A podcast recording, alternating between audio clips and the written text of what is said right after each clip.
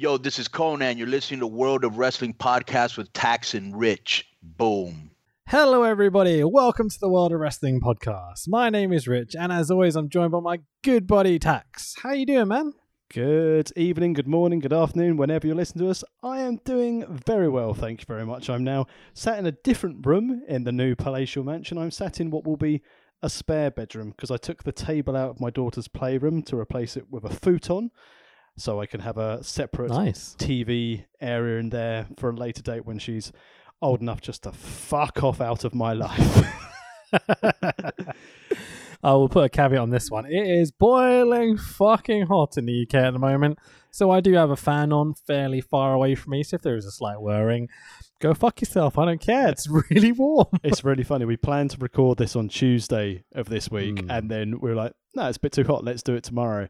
And then my daughter decided to have an absolute breakdown at bedtime. By the time I got to sleep, it's been like, "All you'll just hear from me on this podcast, if we do it, will be you going, "Got anything else to add?" No.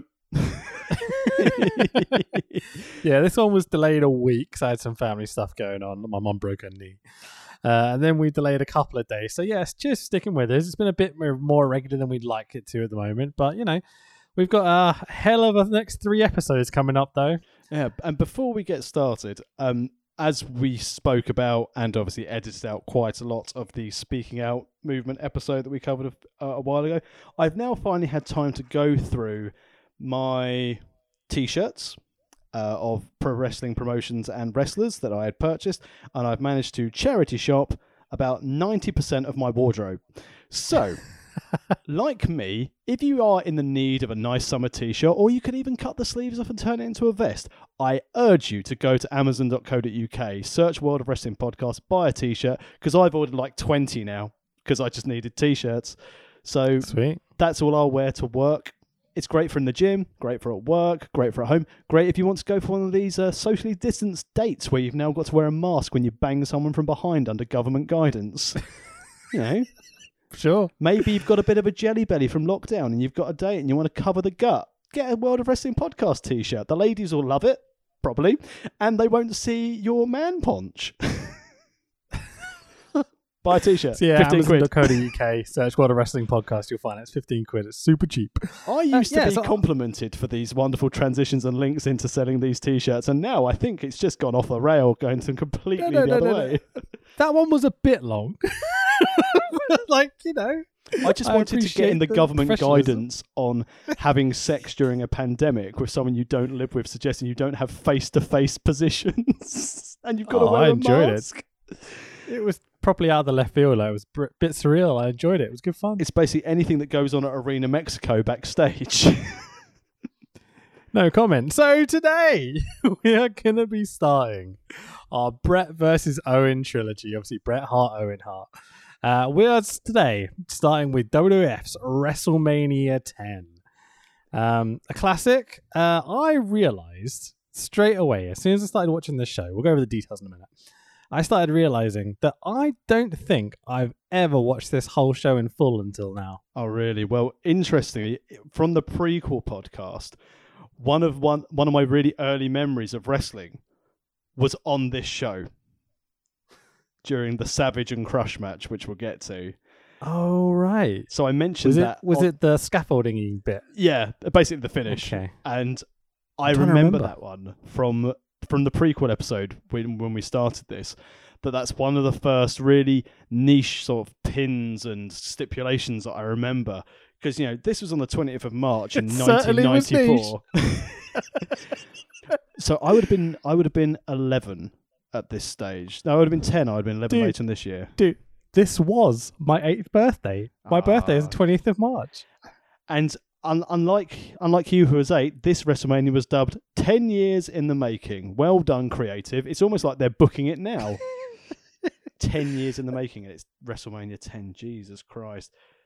We definitely need to go into the backstory of Owen and Bret a little bit. But did, did you think watching this show, WrestleMania 10, that a lot of it was kind of just carny bullshit? I thought As in the the booking and the segments, not the wrestling, not the wrestling, just to clarify, but like all the bits in between were just like, what? look, it, I, and I know we'll get some. If you're talking about the Fink being given a, a wig and a Bill Clinton impersonator being like hounded by Money Inc. for most of it, no, I thought it was perfect and completely legitimate. Brilliant. So uh, we are at Madison Square Garden, New York City, the 20th of March 1994, my eighth birthday. Uh, WWE Network is where I watched it. Obviously, this was live on uh, pay per view. I'm assuming you watched it on the network as well. I watched it on the network, soon to be home for terrible, terrible Progress Wrestling. Don't know what you're talking about. Uh, so the attendance for this show for a WrestleMania, remember, was 18,065 people. And that seems very small, but Madison Square Garden is small. So there we go. Still didn't make a million dollars on the gate though. It made nine hundred and sixty interesting. and had a pay per view buy rate of a one point six eight, which was down from um, the two that uh, WrestleMania nine had reached. So it was a lower buy rate and still a gate of under a million dollars. I mean, talk about shows you have to apologize for with your next one. WrestleMania 9 is that one that, you know, we need to apologize for here. Let's put on a good show tonight, boys.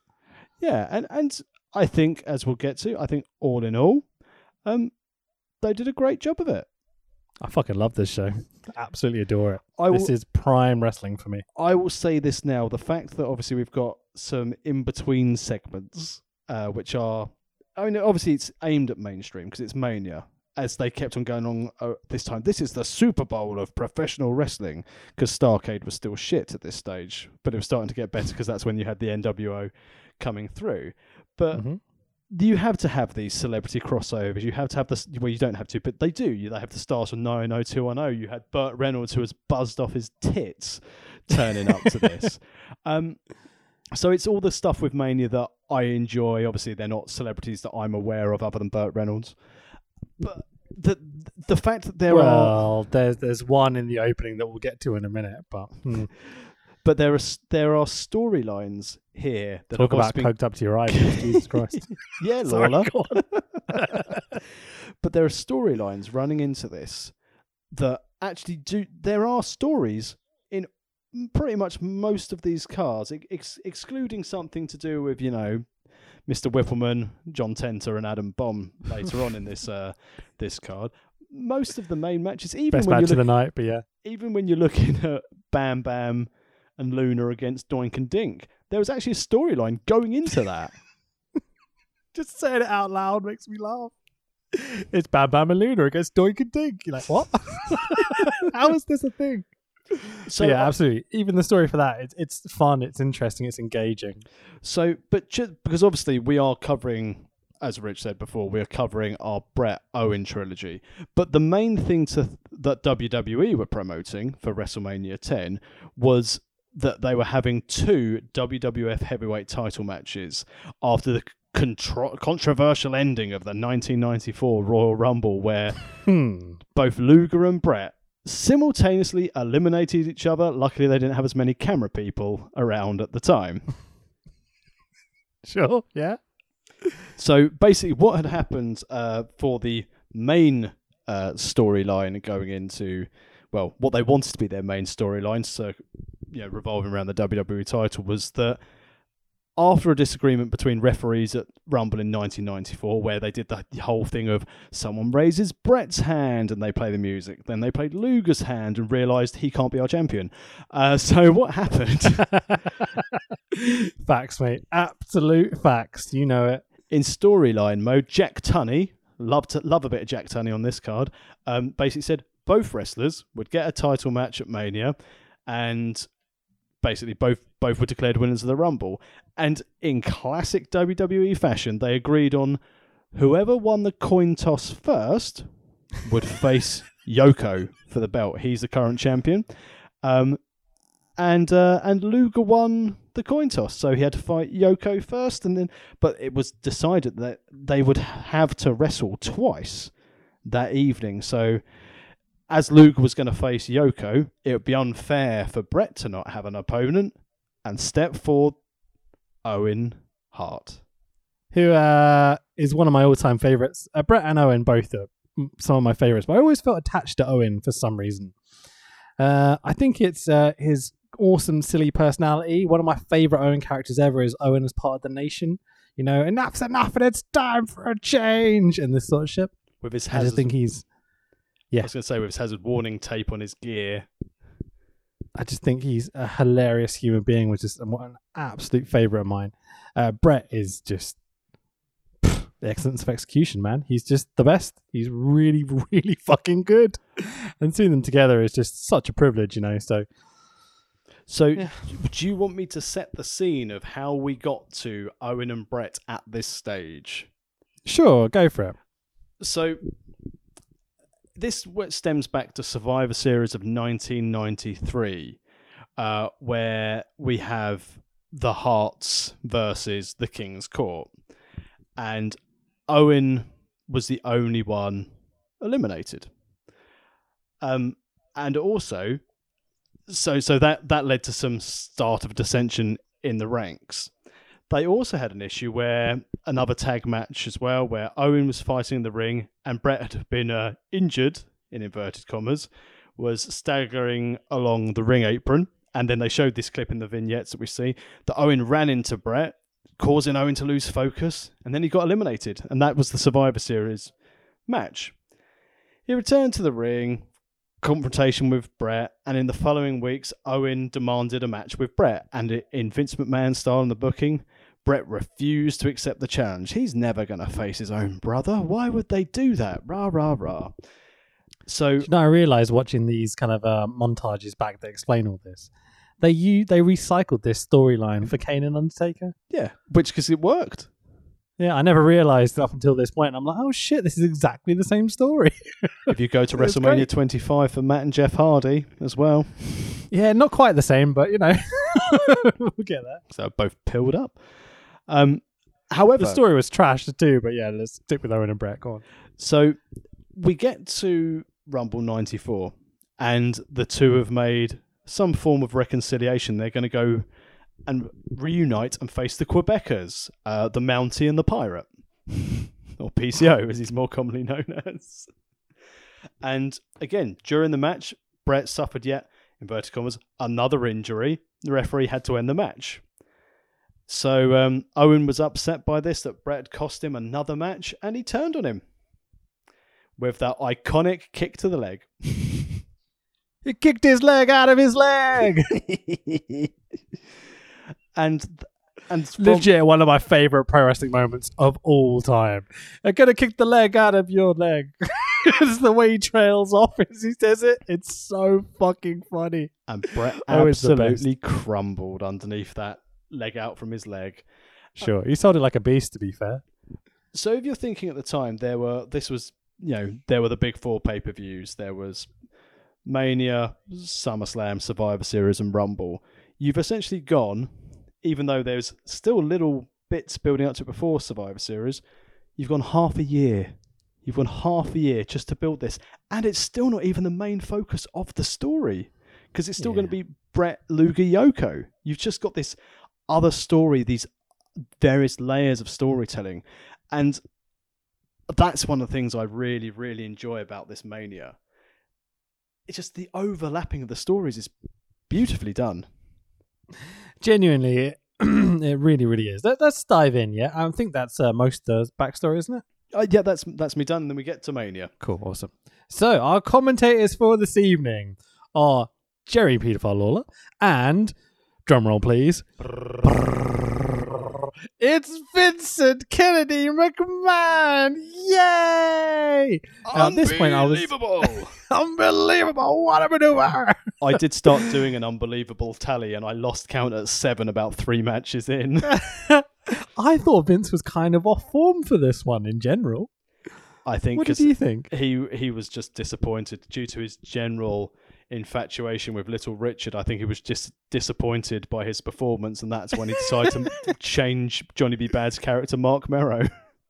Well, yeah. I mean, the thing with uh, Vince on this show is that it, he does the introduction like he always does, and he warms us up, and he does a great job with that. Then he gets some commentary, and he's just calling it like it's it's a regular show. You haven't got him going unbelievable every two minutes or all this sort of stuff. He's not like really putting it over hard. I think he's more focused on just making sure it runs better than the last WrestleMania ran, and that the storylines get put over properly. That that would make sense, and I think due to the criticism of WrestleMania 9, him feeling he had to be on commentary and not being able to be backstage and do everything. Because if you think that he's similar to how he had um, later in the 90s, you had like the, the multi channels. So you could Hmm. speak to the speak to the truck, speak to the back desk. I can imagine a lot of Vince was switch off, shout about a production thing, come back on, and that's why a lot of it was case of uh, unbelievable. exactly. Uh, Jerry Lawler, this is one of his very first things with WWF, isn't it? His first? Uh, It's definitely his first Mania because he'd been Yeah. he'd been around um, in '93. Because as we mentioned in our in our last episode with the um, the GWF, where Lawler was signed, I think it was late '92, early '93. Anyway, um, he he was basically t- playing around here, and he'd also had his feud. Yeah, he's had his feud with the Hearts. He'd had his stuff with. With Bret, Isaac Yankem had already been around, I think, at this time. I could be wrong, but I think he'd been around at this time. So um, yeah, it was good good for the king to be actually relevant and on form, and uh, yeah, it was it was a fun it was a fun commentary duo. Yeah. Uh, Jerry Lawler has a few ringers on this one. Um, but I wanted more from Vince. He gets gets more enthused as the main events start to crop up. But you know, I don't know, just a little criticism. So our ring announcer is Bill Dunn t- and his mullet to start with. Uh, um, uh, I say to start with because yeah, we'll talk about that in a minute. so the show starts with a lovely, sparkly, warped WrestleMania 10 logo, and straight into the opening vignette. As the show starts, uh, again, I this is where I realized like, I'm not sure I've even seen this introduction package ever. So uh, yeah, uh, the opening video package. Um, some 90s kind of emotional sitcom sitcom sitcom sitcom style music playing uh showing past wrestlemania moments i mean that music tax whew, Brings a tear to the eye. i wish it did because after the kind of like shitty sitcom music kicks out we get do and legit i was just like oh yeah you know it's good It's- when you get that music. it's a WrestleMania, dude. It's not that version. It's just the music version. but like, you just, I'm desperate for them to kick in. You're like, pop it up, pop it up, pop it up, and it never happens. You're like, oh, come on. I also liked that you know classic WrestleMania style, multiple referees. Got and uh, again, as you said, Bill Dunn, ring announcer. We did have a WrestleMania Dark match, which was not covered on the network, and I tried Yeah. to find any tape of it, but I couldn't. But we would have been treated to the Bushwhackers taking on, you know, our new favorite Roddy Piper impersonator, Tom Prichard and Jimmy Del Ray.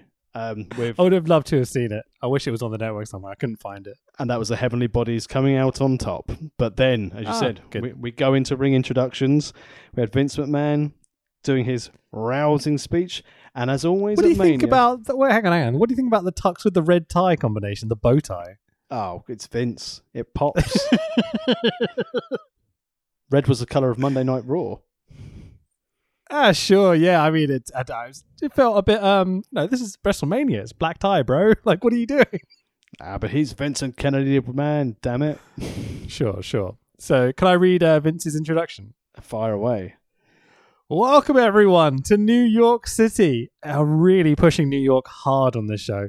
Uh, welcome to Madison Square Garden and welcome to WrestleMania 10. And now, ladies and gentlemen, here to sing America the Beautiful, the Wild Man of Johnny B. Overdubs. Ladies and gentlemen, Little Richard. I got so hyped when I realized it was Little Richard doing the introduction.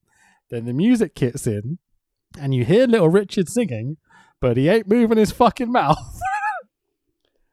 Did you ever listen to? I I know you know he's he's majority full of shit, but it's you know why let the truth get in the way of a good story with um, on Bruce Prichard's podcast where he'd Hmm. spoken about um, Little Richard at um, WrestleMania and saying I haven't. How coked up was he? uh, he was just basically saying how shit he was and the performance Right. was terrible, which might be why it's a bit dubby dub dub. Oh, so was it not dubbed originally? I don't believe so. I believe that it was live and in living color. Mm. Interesting. We're going to have to research this. I didn't know that. Otherwise, I would have tried to look it up beforehand. Interesting, because it's very, very obviously dubbed. Like he is completely out of time with everything that's happening, and he does not look to be in a good state at all. If you notice as well some of the fan reactions during his singing, if if you go back and watch it and see some of the faces in the crowd where it's one of those sort of semi screwed up faces of mm. yeah, there's a lot of that. Um, so he's obviously been hanging out with Jake Roberts because he's coked fucking up to his eyeballs. Uh, we only see him singing for a moment or two before cutting to America montage, uh, and it, it's, uh, is what it is. Um, Good to see a shot of the There USS Intrepid as well. we see that again later. Did you also notice the Asian chap in the front row who was literally in full Shawn Michaels like cosplay from '94? So we had the chaps and the leather vest, like you know. Oh, what a man! That was awesome. he was a proud, proud man. So the ring is the usual light blue WF canvas, but we do not have the ring ropes that we're used No, to for no, no. WrestleManias. We have the iconic WrestleMania 10 black gold black variation. I think this is the only show they ever did this for, right? I can't remember seeing it on another show. The black It- and it's- gold. It's kind of brilliant in that whenever I go to see an image of like Bret or whatever, like you instantly know if it's from WrestleMania 10 or not because of those black and gold ropes and such. And I think it's a really nice little touch. Considering it was MSG, just the way they laid it out, and I know you can't do much with with uh, with wrestling at MSG, but it just looked just having that slight difference to the ring ropes, the big gold X behind it as they're coming down the Mhm. entrance. I just thought it's simplistic and it worked. Yeah, they've spray painted the railings gold. They've got the big sliding doors at the entrance to the, the um, Madison Square Garden entranceway.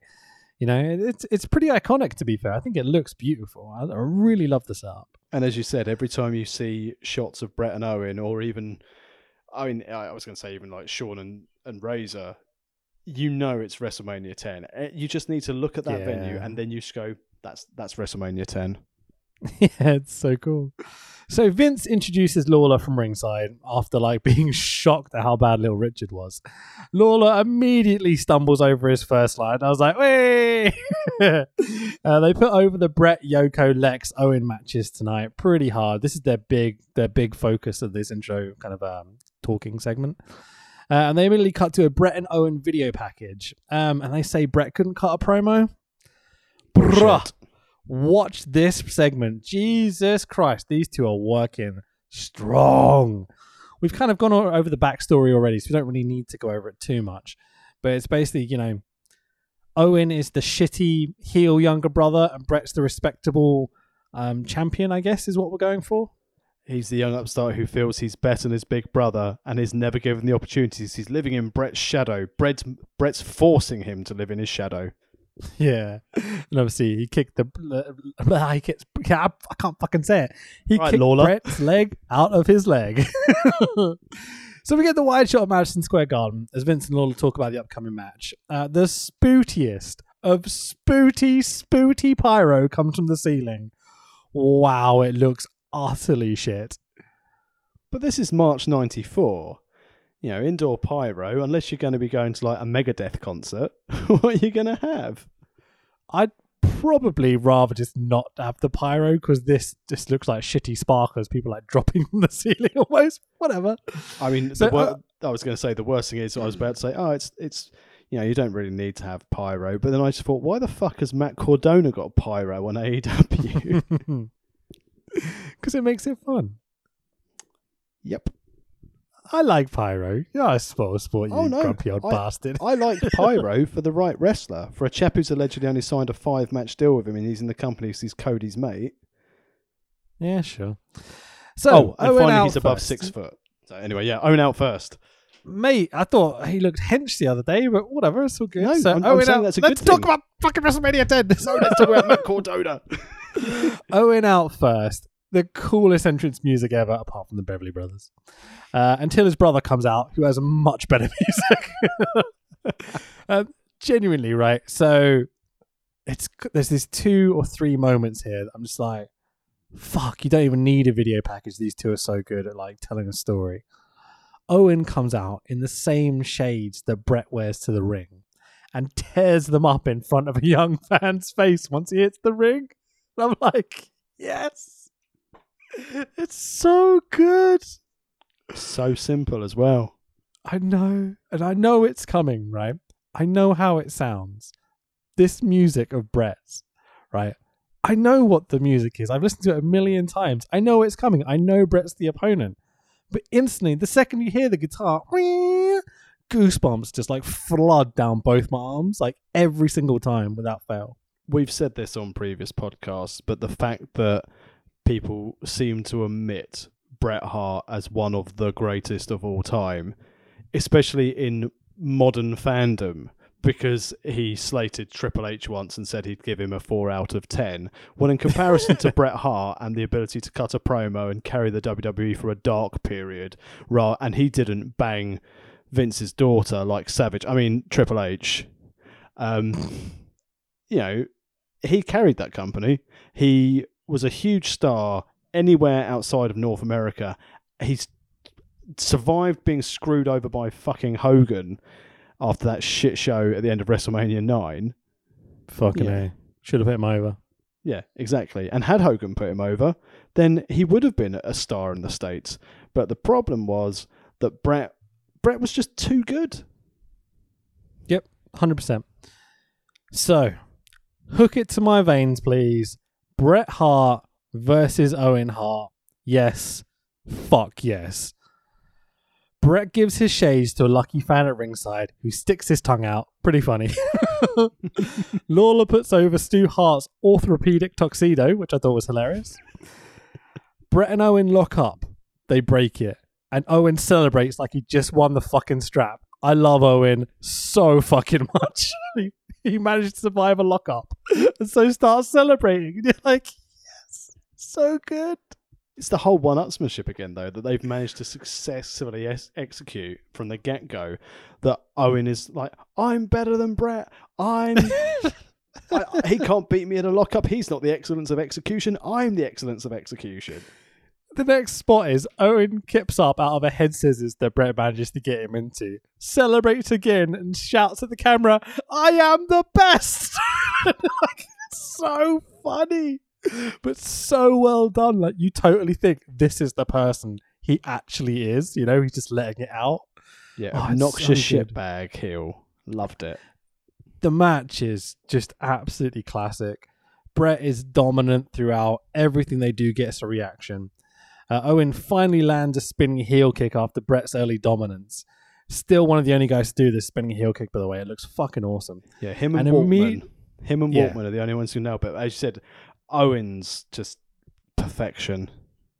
The way he immediately mocks Bret by doing Bret's outstretched hand gimmick when he lands the first move successfully. It's like, oh, it's just so, so good. I'm going to run out of expletives for how much I fucking love him, but it's Do, what it is. do you think, from this standpoint, this was because obviously Bret did, Bret wanted to get Owen over into this main event scene. How much of this match do you think was Bret? How much do you think was Owen's idea, and how much do you think was a purely collaborative standpoint? Uh, I would say it's mostly collaborative because it's two brothers working, you know, with and against each other at the same time. I imagine there's lots of legitimate one-upsmanship here, as in we're gonna just go out and do this, and Owen's like, "Oh, are we, Bret? Okay, Bret," you know, and then they go to the ring and they kind of do it as they want to do, and they've obviously wrestled each other a million times. I think they wouldn't need to plan anything, but this match is meticulous from start to finish.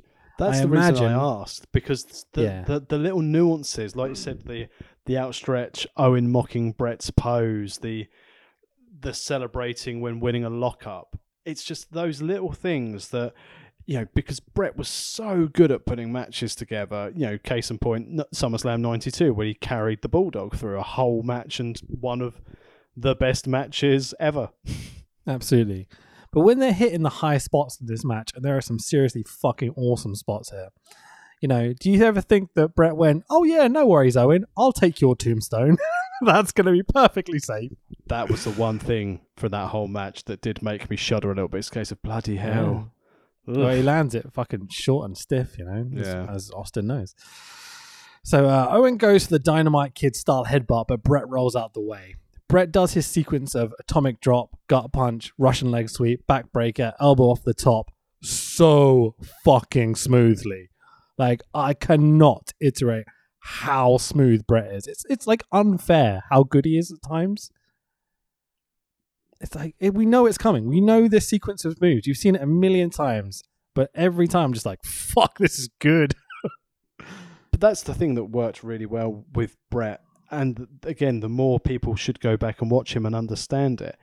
Every single Bret Hart match is different, but it always has that that run, that sequence of moves, that breed of familiarity where you know it's coming, but you don't expect it. You don't know, you know it's coming, but you don't know when. And the way he just fits it into the the style of the match that he's in, and again, more importantly, he can do that all to opponents of most sizes. Absolutely, man. There's this amazing sequence. Once Bret has done his stuff, Owen immediately returns the favor by landing his enzuigiri. And then both men reverse the sharpshooter, and you're like, the logic, the fucking logic. It's so good and sensible and smart.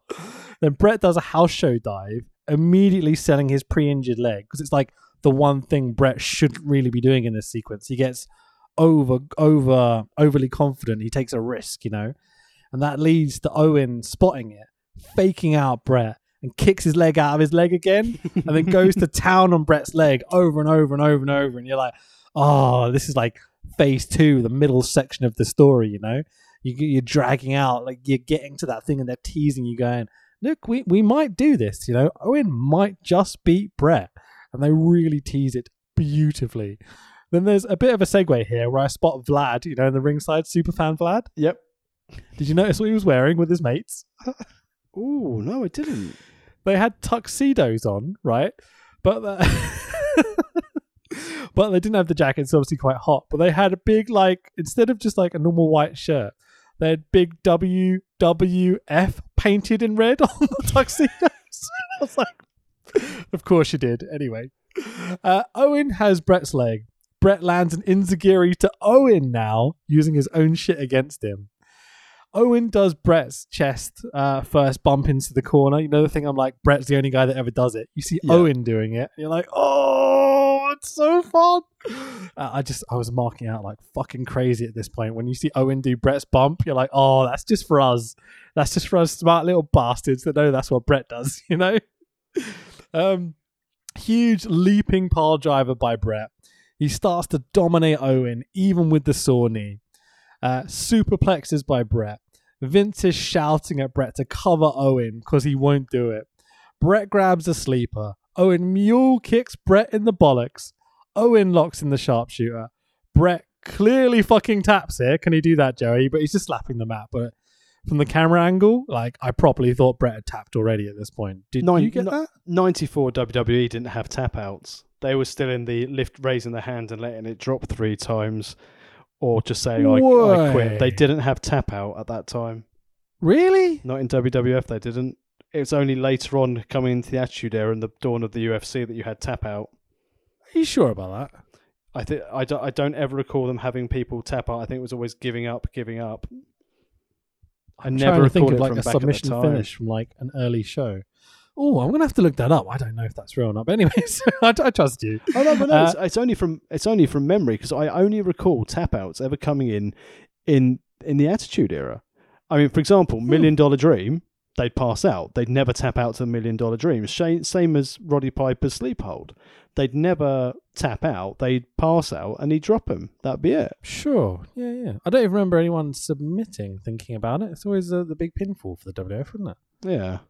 Or, you know, passing out. Anyway. So Bret reverses and locks in his own sharpshooter, but Owen grabs the ropes this time. This is where you're like, hmm, I smell that finish coming. It's on the agenda. Victory roll attempt by Bret. Owen has none of it. Sits down into it. Bret's shoulders are down. For the one, two, three. Owen wins. Owen wins. Owen wins. Bret looks shocked and is just sitting in the middle of the ring, uh, devastated that his brother's tricked him into winning, has outmaneuvered him, you know. Uh, Owen steps right up to Bret. Owen shoves his middle finger into Bret's face, and Bret just takes it like, fuck. and it's the best bit of storytelling. This obnoxious little brother who's managed to trick his older brother, and Bret doesn't even react. He's just like, oh, fuck you. Beat me when he shoves his middle finger in his face. Also, then followed up by the fact is, hang on, surely then we should have Owen versus the winner of Luger versus Yoko. yeah, I mean, I'm assuming that was never the stipulation. No, ne- never. But it just seems a bit like, oh, so Bret's lost, but he can still go for the belt because he's definitely undefeated. He's on an undefeated streak. Yeah. What a match, though. Easy five stars. Agreed. This, Yeah. this is not the sort of match you want to follow. I was completely spent. That's the one note I've got after this is I am spent. I'm not sure I can like pay attention to the rest of this. I've just nothing's ever going to compare to that. It's a good thing the match following it was certainly nothing that needed to compare to Owen versus Bret. So Vince sends us back to Todd Pettengill backstage with a jubilant Way. Owen Hart. Yeah, nice Todd Pettengill uh, spot here. Uh, Owen doesn't think Bret has a hope in hell in his title match tonight, which I thought was such a good line. Then Todd sends us to a classic WrestleMania 2 moment with Gorilla Monsoon doing the voiceover. Just to throw it out there, between every match, there's one of these segments where they go, Oh, look at this thing that happened at WrestleMania 2. Oh, look at this thing that happened at WrestleMania 3. I'm not going to talk about them all. I will talk about the ones where they missed the main events and things like that. But, like, you know, we'll move on. So, come back to the ring, and the ring announcer goes, Not only is he the president of the Hair Club for Men, but also a client. Ladies and gentlemen, please give a warm welcome to Sy Sperling. And I'm like, what is this shit? He doesn't use just for men. Sy turns his back to the hard cam and introduces his newest creation, the Fink. he didn't create the Fink. It was awful. Which is why what I were you loved it. thinking? Were I- you missing your hair at this point? Well, that's why I thought he turned to the hard cam to be like, "Ah, I've got hair on the top of my head. And I thought, you piece of shit. In 1994, I think I was thinning. Bam! Bam! Fink introduces the next match. Thank Oh, the. Flintstones. yeah, what is that about? So, mixed tag team match of Bam Bam Bigelow and, and I quote here, his main squeeze, Luna Vachon, versus Dink and Doink. Are you ready for the backstory? Because, you know, don't get me wrong, this is the Owen and Bret trilogy, but I know that people want to know why Doink the Clown and Bam Bam Bigelow have legit beef at this time. You go for it. You go for it, mate. So they started feuding um, at the tail end of 1993, where uh, Bam Bam was getting annoyed by Doink's pranks. and uh, so basically, Doink had been going, throwing confetti over Bam Bam, tripping him over with a broom. Classic stuff that Bigelow must have bloody loved. Um, and uh, Bam Bam retaliated by um, beating up. And I quote from a report from Dave Meltzer Bigelow retaliated against Doink, and Doink's midget sidekick Dink. Lovely. um, so But it's a different time tax. I know, but still. But this match was booked at Survivor Series '93. Like, or, or seems to be a lot of starting points for all these uh, Mania matches. Um, Yeah. But Bigelow couldn't beat um, beat them because Doink didn't compete. So it was supposed to be like Bigelow and his team against Doink's team. Doink didn't compete. I don't couldn't find out why, but instead uh, of having Bigelow's team, uh, he faced the Bushwhackers and Men on a Mission dressed as Doinks.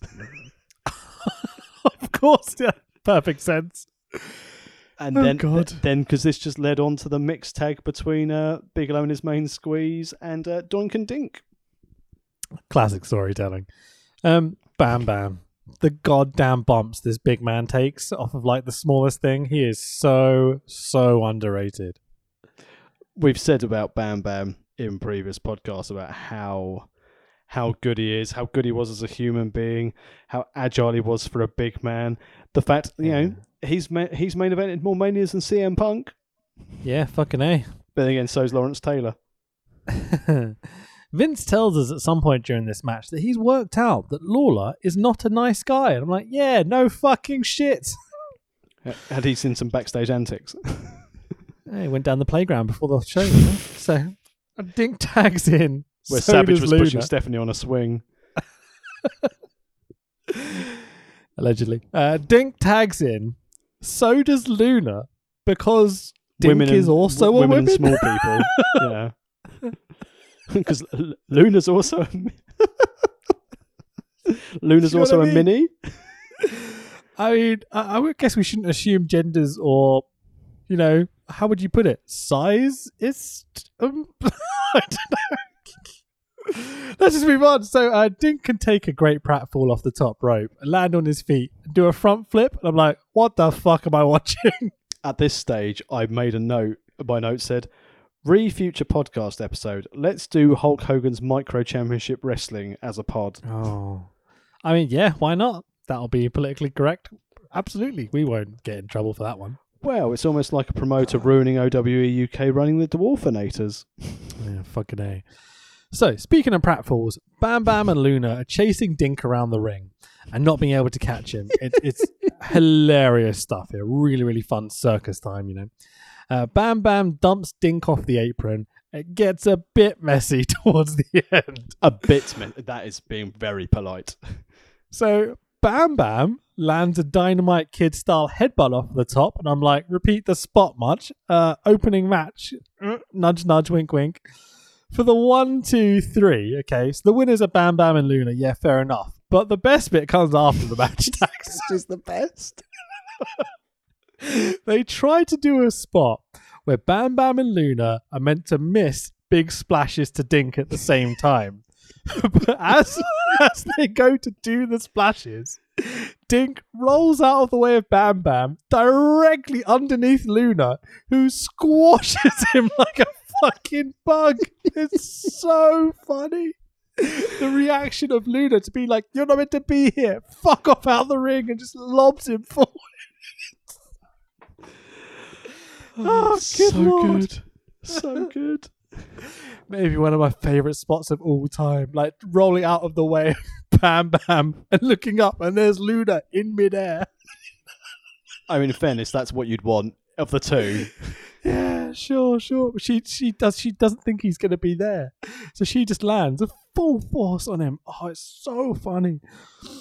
And as you Oh, said, then the ar- the after the aftermath when they were just like trying to then like he had to try and no sell being squished, and they like stomped him to get him out of the ring. It was oh beautiful.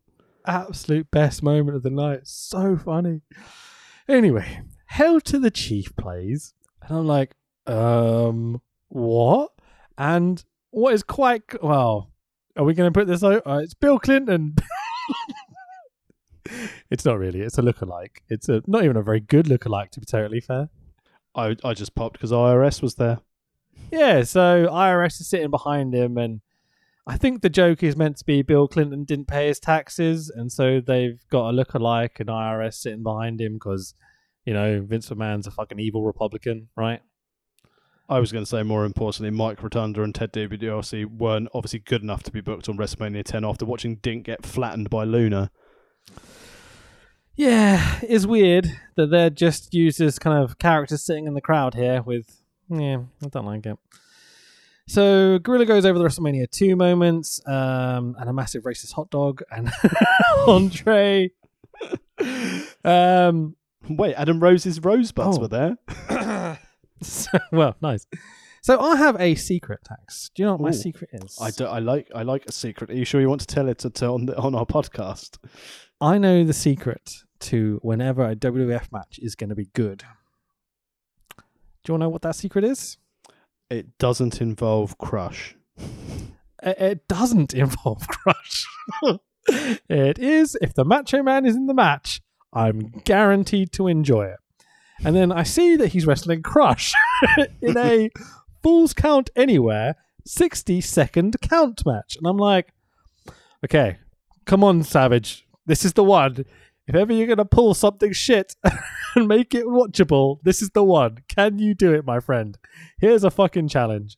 And I've got to say it, he smashed it out of the fucking park. He's the best. thoroughly enjoyable. And again, leading into a storyline coming back from July of 1993 into this. So Savage and Crush were friends. They were buddies, they were compadres. And on Raw, I think it was, uh, where was in my notes? 12th of July. There, it is. 12th of July. Yoko was uh, challenged by Crush for a title match. And the end of the match, Yoko performed the banzai drop after the to win. And after Crush the match, didn't win. What do you mean? no, I haven't. I haven't been back to watch the match on Raw because I don't want to ruin the illusion that it was a, a five star classic. He was undefeated throughout the whole of 1992. I'll have you know. Never beat anyone. Unbelievable. but after after the, after he lost to Yoko, Yoko hit him with another three banzai drops, and then while and then various wrestlers ran to the ring to help help Crush, and then after the third banzai drop, Savage eventually turned up. Crush then didn't appear on Raw until October. On my birthday, bastard. October the eighteenth. Go team! Yeah. Here comes here, here comes all of our. You've given away your your birthday and mine. We're going to be primed for people to try and steal our identities now. Just note yeah, this I'm is all right with it. just notice that's Tax Williams' birthday. The actual uh, you know character who plays Tax Williams, his birthday's fucking different because that's how involved I am in the character, motherfuckers. Crush appears. you got a kayfabe birthday, right? Skip to the end. Crush then appeared on Raw, accompanied by Mr. Fuji. And the reason why they had beef is because Crush was like, "You should have turned up sooner to save me from these banzai drops." When they could, it's the best logic ever. Like I knew this story, and I'm like, I'm a good guy. I'm undefeated. Okay, we need to get him over as a heel. What are we're gonna do? We'll take him off TV for a while after getting squashed, and we'll bring him back with Fuji and some face paint. Sorted. so Crush Best. Turned- Such good logic. Crush turned on Savage and dropped him over the guardrail, giving him a lacerated tongue. Another storyline I Oh. remember from back in the day. Not a lacerated. tongue. Exactly. And then just to really uh, assist it, then Yoko came along and gave him a banzai drop. Bastard. Um, this led to various things on on Raw. So Savage left because it was still on commentary, left the commentator's position in like a Raw in November to attack him, to attack Crush, and then Jack Tunney announced that Savage was suspended from commentating. What a dream! I'd love someone to suspend me. and then, um, would you believe it? Survivor Series 1993. Uh, Savage and Crush called each other to be eliminated from their respective matches, and that led us to the Falls Count Anywhere 60 second match. I miss wrestling promoters knowing what they're going to be doing in a few months' time. It was such a good moment. Uh, However, whoever created this concept of a match is a fucking moron. Yeah. So there's this. I mean, every single time it happens, Land of Hope and Glory kicks in, and you're just like, ah, listen to the pop. it's just the place goes fucking mental. And Macho walks out in his two tone rude boy gear, and I'm like, oh, this is a man after my own heart. You know, the checkerboard fucking shit. Oh, so good. Good old Beetlejuice. Yeah, very Beetlejuice. So, can you explain the rules of this match? Well, I'm sure you know people who listen to podcasts know how a Falls Count Anywhere match is that you can pin your opponent anywhere. Uh, in the Hmm. any anywhere and have 60 seconds to get back to the ring to be declared the winner obviously that's how a falls count anywhere match works right so basically you have to you have 60 seconds from pinning your opponent to get back in the ring however if you are both back in the ring by that 60 seconds the pinfall doesn't count and the match continues Crush bra, making kids cry bra. That's a reference someone out there will get. So anyway, so let's test my theory about this whole can Macho Man drag anyone to a decent match because this is going to be the test. no no Um, no andrew so- martin wasn't there so Macho charges Crush to the second Crush walks through the slidey big doors, and the crowd eat it up. Crush press slams Macho onto a guardrail. lacerating his tongue again Macho sells it like he's been fucking shot for the one, two, three, and I'm like, no, is it over? Little did I know. I genuinely didn't get the rules, so I thought this was just the finish of the match. I'm like, what the fuck? Is that it? it's fucking Randy Savage in a 60 second match. But no, it's the 60 second pinfall. Excuse me. As you said, Vince just says- rewatching this, and because I thought, I wonder when. Ah, God, I, I, didn't recall any pinfalls, but a pinfall Hmm. straight from the out. It's like bloody hell. Yeah, it's odd. It's very, very odd. So Vince tells us we've now got 60 seconds. I'm like, wait, what? And Fink tells us that Macho has 60 seconds to get back in the ring. And you're like, oh, this rule is fucking stupid. so Macho lands the elbow and has to awkwardly drag Crush to the outside because he landed the, the elbow in the ring and he has to get him outside the ring to not get back in the ring. so to pins him on the outside, this is just so silly. Uh, they brawl into the crowd. Uh, obviously, Crush gets back in the ring. Blah blah blah. Uh, they brawl into the crowd into the backstage area. Uh, but you know, WCW did that first in 1997, right? Yeah, yeah, yeah, sure. It wasn't Macho. Macho doesn't get credit for fucking anything. Stephanie But- McMahon is the reason why he gets credit for nothing. Oh, Tax, stop it! disgrace, absolute disgrace. It's Randy Savage. You're besmirching. Good use of the word besmirch. Excellent work. My brain isn't working very well because I'm very sleepy, so I don't know where that word came from. it's there. So Macho, oh, in the funniest fucking moment ever, hog ties Crush, hangs him upside down from a bit of scaffolding. The ro- the ropes almost immediately give way, which does ruin the visual just a little bit. Uh, he's still hog-tied, but Crush is like face first on the floor rather than suspended in the air off the scaffolding. It's it's fucking brilliant. But this is the moment that you know you mentioned earlier. Um, got any opinions? What do you think? Beautiful. Great use of uh, hang. Because again, only five years later, we you know we we hang the bo- big boss man. I bet Undertaker was like, lads, what we want to do is want to hang him by his feet. And what actually happened was someone said. Do you remember when Crush got hung by his He got dropped on his noggin. Well, we don't want to drop Boss Man on his head, so let's just throttle him round his neck anyway and do it that way. What do you think about this? Was the bit that made you remember it? I mean, I sometimes in wrestling you don't remember the good things. Yeah, It was a we'll be talking about Rey Mysterio's eyes for years now. You know. I think it. I think it was a creative finish for the time period and the audience that they were appealing to at '94 before they were fully into the Attitude Era. Because this is just at the end of New Gen, and you know it was sensible. Why? How would you know? Savage has been busted and shot over a, a guardrail, and he managed to get back in the ring, rather than Crush, who's you know taken the pinfall and shouldn't be able to get back up in 60 seconds. It, in a way, it sort of protect. in a way, it sort of protected Crush. So he did. Okay, let, let's let's let's put it out there, right? I know we shit on Crush because it's Crush, but he's actually pretty good in this match. in fairness to to Brian Adams, some of the stuff he did, like in KroniK, KroniK were great. I really like Yep. the work of KroniK, and Two big steroid freaks squashing jobbers, like I'm fine with it, you know. I'm on board. what we need Yeah, is ano- sure. what we need is another bunch of steroid up junk monkeys junking around and squashing tag teams. fifty but- Scott Steiners, you know. That's all we need. with a 33 and 42.35% chance of not getting tested positive for nandrolone. So once this whole shit has happened with Crush and Macho and the scaffolding, Macho runs back to the ring, beats up Fuji. Fink counts down. Your winner, Macho Man Randy Savage. The stipulations were dumb as fuck. But this is Randy Savage, so of course he made it work, you know. Fuji did his thing, contributed. Crush was surprisingly good. Sells strong. Uh, did a sick super kick at one point. Fucking spot monkey.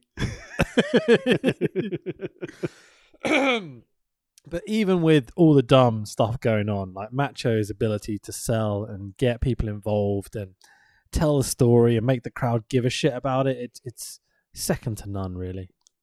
Even though, you know, some of it's been a little bit shaky, already in the first three matches, we've had three of the best in ring workers of all time, one of the best big men in the business, and one of the top minis, and Crush. Yeah, sure. Gimmicks are plenty, stories are plenty. You know, everything has a purpose, a context. It's it's it's great. It's really really fun. It's a good thing that our next match, obviously, I know we've got a few bits to give for it, isn't just a box ticking exercise. so we have a little clip package here of WWF Fan Fest. Uh, they they quote that thousands of fans were there. I say this video makes it look like there's about twenty people there. It didn't look massively busy. But this was important to the one of WWE's business models because this was the first time. This was actually essentially the prelude to Axxess. So this is the first time they'd ever done anything like this. And if you imagine the money that Axxess generates over a Mania weekend for people wanting to go and get their photographs with the Bellas or commentate next to Michael Cole, boo. Just Michael Cole sitting there going, "All these people are really good at commentating." Uh, until No, fucking Michael Cole, until, it, until Excalibur turns up. Oh, poor, poor until Excalibur turns up and he's like, oh fuck. Although you know Excalibur's in a bit of trouble at the moment, isn't he? That's what I've uh, I've read into. I don't think he's a COVID sufferer. I think he's just been put on the sidelines just due to something re-emerging from PWG. Oh, I didn't know anything about that. I'm sure he said some fucked up stuff in PWG. It's all jokes and stuff, you know. I don't know Yeah, if there's anything serious. I think that's that's the thing. There was a promo him and Kevin Owens did that was slightly insensitive, slightly quite sure, insensitive. yeah. but they and which they had apologized for the time. But as always with anything on the internet, you've had your time, you've had your name dragged through the mud. But now we want to really rectify that by dragging your name through the mud again and making you accountable for things again. Yeah, let's not get me started on this because this week's been I've just been watching shit happen. I'm like, what the fuck are we executing people now for like you know not betraying their best friends and stuff? And I'm like, fucking hell, mate. Imagine if your best friend, you know, how would you feel? Like, I'm not saying that everyone's right or wrong. I'm just saying let's not fucking execute people for doing nothing. Anyway, so uh, Macho waiters through. Uh, there's this amazing bit where this fanfest shit's happening. You know, um, they kind of pay it off because they've got the closed circuit television thing next door where I'm assuming the AAA show was held. No, you, you got confused Yeah. there because there were more people in attendance. There's like 10 times the amount of people.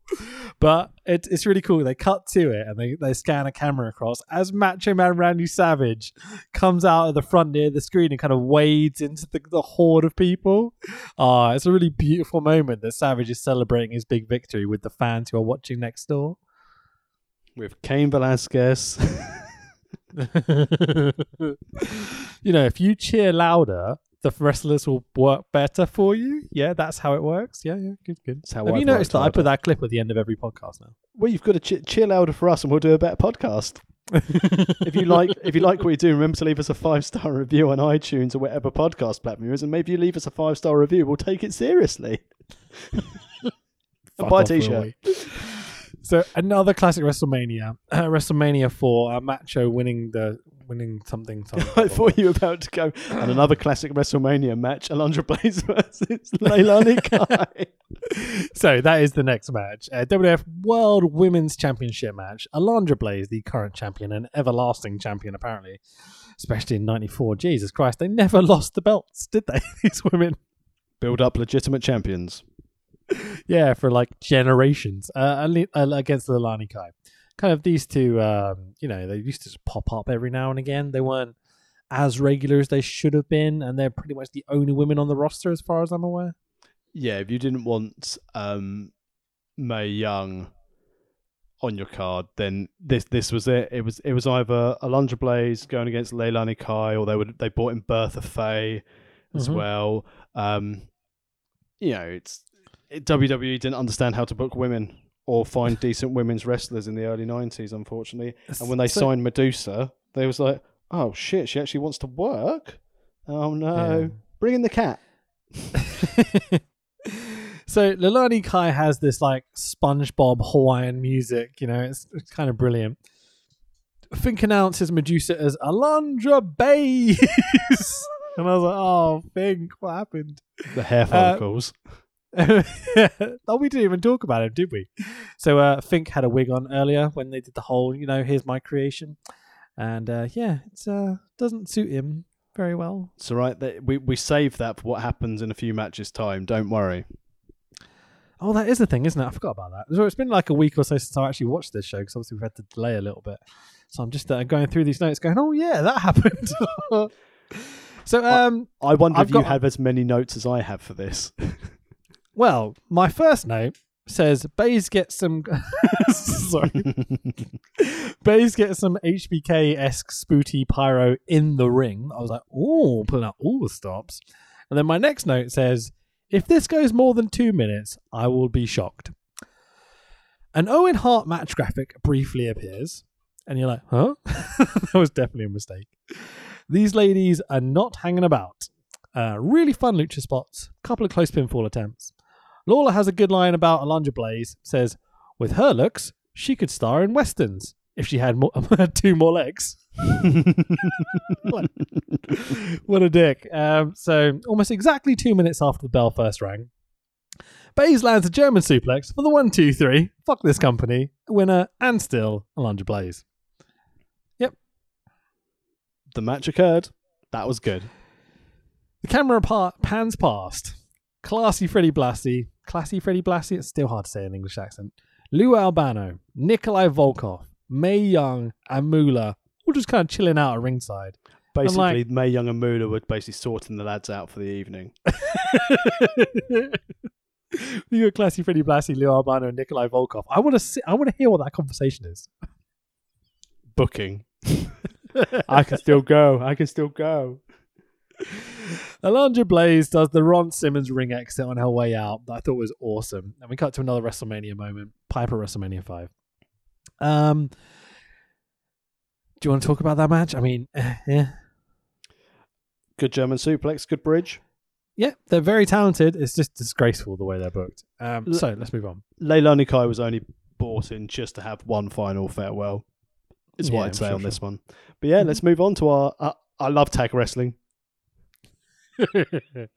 so, as Money Inc. sit in the crowd doing their fucking, you know, Bill Clinton lookalike bullshit.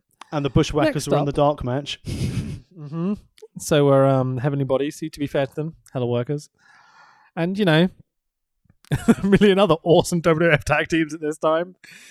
Next up is the WWF World Tag Team Championship match of the Quebecers, fucking A, Jacques and Pierre, aka Mountie and PCO. Good Man, with their manager, Johnny Polo. your boy, who are our current champions. You're like, wait, what? Versus Men, Men on a on mission. a mission With Oscar. Mabel and Mo with Oscar. So Oscar is performing at Madison Square Garden. What the fuck? He's And- uh, rapping. and Let's- Mo's wait, hang doing on. his best impression of being in a sitcom. I honestly can't understand a fucking word Mo is saying on his rap. He's going blah blah blah blah blah blah blah blah. It's it's abysmal. What you don't know, if you actually turn that up and play it at, at like double speed, it actually says, Your time is up, my time is now. Big Vis, minus the bin bag, is having a lovely time until Voska, Oscar steals the whole whoop. There it is. And I'm like, hang on. Tag team. There's a big fucking single at the moment. This is 94. You can't just steal their shit. And Mabel's sitting there going, I'm going to be the third man. we randomly cut to a Shawn Michaels Burt Reynolds segment with uh, Rhonda Shear, who apparently is the host of Up All Night on USA. She is the epitome of a tarted up, tarty 90s. I'm, I'm struggling not to use the word Tart. prostitute. like, yeah. A lady of the night, if you will. Hmm. Do you want to describe this segment? Shit. I don't want to It's mince filth. my words because I know you're tired, but it's it's um it's very much pre-attitude era. It's absolute fucking filth. Burt Reynolds is basically raping a woman on national television. It's disgusting. It's, it's really bad. Like for me, you know, I'm pretty liberal with all this sort of shit. Like, I don't give a fuck. It's fun, but this is That's a quote. I'm pretty liberal about this shit. It's all good fun. I love a bit of rape. I'm a bit liberal, but no, no, no, no. I mean, just sexual content being on TV. Like, but this, it's oh, it's, mm, it's not great. But Reynolds though, funny. well, So- we've just seen Leilani Kai wrestle a horse. Burr Lawler. Uh, so we had to watch this shit instead of the Quebecers entrance, which I was furious about because they are they have They're got the the very rare. We're the Mounties. They're handsome, they're brave, and they're strong. And Johnny Polo's there too. So good. Then Lawler has a couple of fucking hilarious lines here. Lawler about Big Vis. When he was a baby, he had to get baptized at SeaWorld. yes. The other one was forget the bathroom scales. These guys need to be weighed on Richter scales. Like, yeah, good stuff. Vince, Vince So- so, fat shame him, Jerry. Fat shame him. There's no such thing as fat shaming. It's 94. It's just banter, you know? So, PCO is a fucking madman. Bumps over the top to the outside, missing a leg drop off the top. Fucking madman. Like, Mick Foley gets a lot of credit for crazy bumps. PCO is as bad. Johnny Polo's facial expression when he did that, it wasn't even like selling it. His facial expression was more like, what the fuck has he just done? Yeah, massively so. What do you think about Johnny on the outside? Loved it. This Really- is Raven we're talking about, in case you don't know. Really obnoxious heel manager. I mean, to be fair, look, Quebecers didn't need a manager. They they were both pretty decent on the mic anyway. I know Mountie spent most of his time with Jimmy Hart in the early days in the feud to the Boss Man, but man, having having Johnny Polo as a manager there because. I'd forgotten he managed the Quebecers because all I really remember his management stuff in WWE was was when he was managing Adam Bomb. Mm-hmm. I mean, I'm not surprised you forgot it, mate. It's not exactly memorable. He doesn't fit the gimmick. He's an American. They're Canadian. It's just the whole thing's a bit like they've got accents. Let's give them an American who can talk to Southern rednecks. You know? This is when it was important for heels to have managers. Most heels had managers or, or face rappers. Rappers. Let's not rap. call Oscar a rapper. He's a human being saying words. Does That's- not rap count, good sir. That's rap. Words. So Plural. Mo takes all the heat. If you've ever seen a man on a Mission, you know is that what they're called? Men on a Mission. Yep. Good. If you ever seen one of their matches, you know how this is going to go. Mo takes a heat, gets a tepid tag to Mabel. I think that's fair. Uh, a weak T tag. There you go. Very nicely put. Quebecers land a suplex on Mabel because they are giants of the industry, which sends Johnny Polo into a fit of happiness. He is outstandingly funny on the outside. The Quebecers hit an assisted senton thing, and I'm like, what the fuck was that? It looks insane. Uh, malfunction at the junction. Men on a mission take over. Their shitty assisted splash off the top thing, God, looks fucking terrible and dangerous.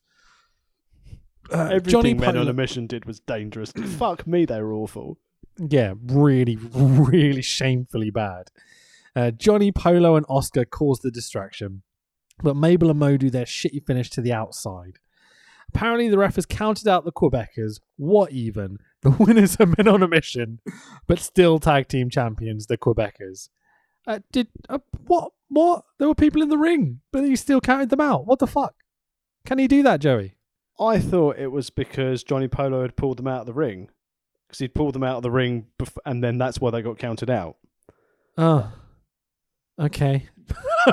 don't, don't care. But anyway, I mean, other than, other than Johnny Polo, finish. other than WrestleMania, Polo, son. What's this finish? and Money Inc. weren't even on the flipping card.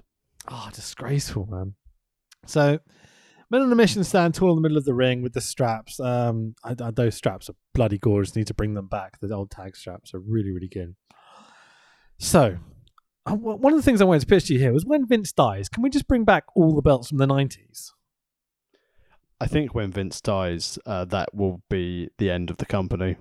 They've sold so many shares now; they're set up for life. Why would they carry on? I mean, seriously, why would they need all that? They've got more money than they can shake a stick at.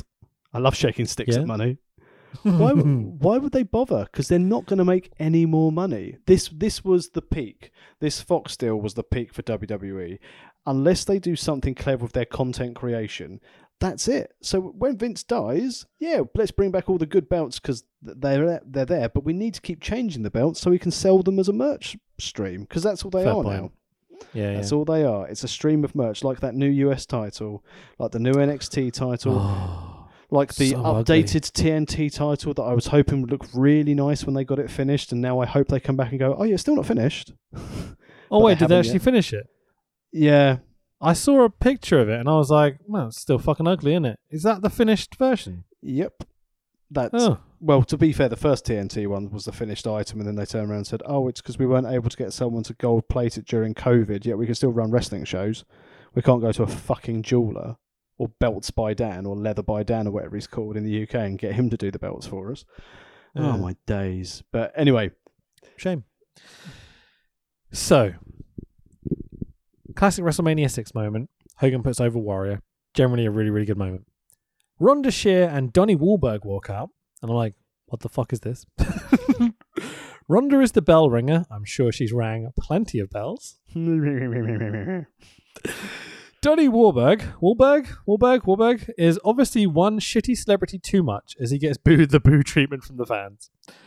Donnie introduces our special guest referee for the next match. In head to toe zebras, it's Mr. Perfect. He is selling this referee role more than most people are selling on this show tonight. Do you think what happened was Savage's like seamstress had leftover material? so Perfect was like, I'll have that. Here we go, Tax. WrestleMania ju- 10. Wait, wait, don't, don't you fucking step on my line again. Here we go, Tax. WrestleMania 10. It's not all good. It's 10 years in the making.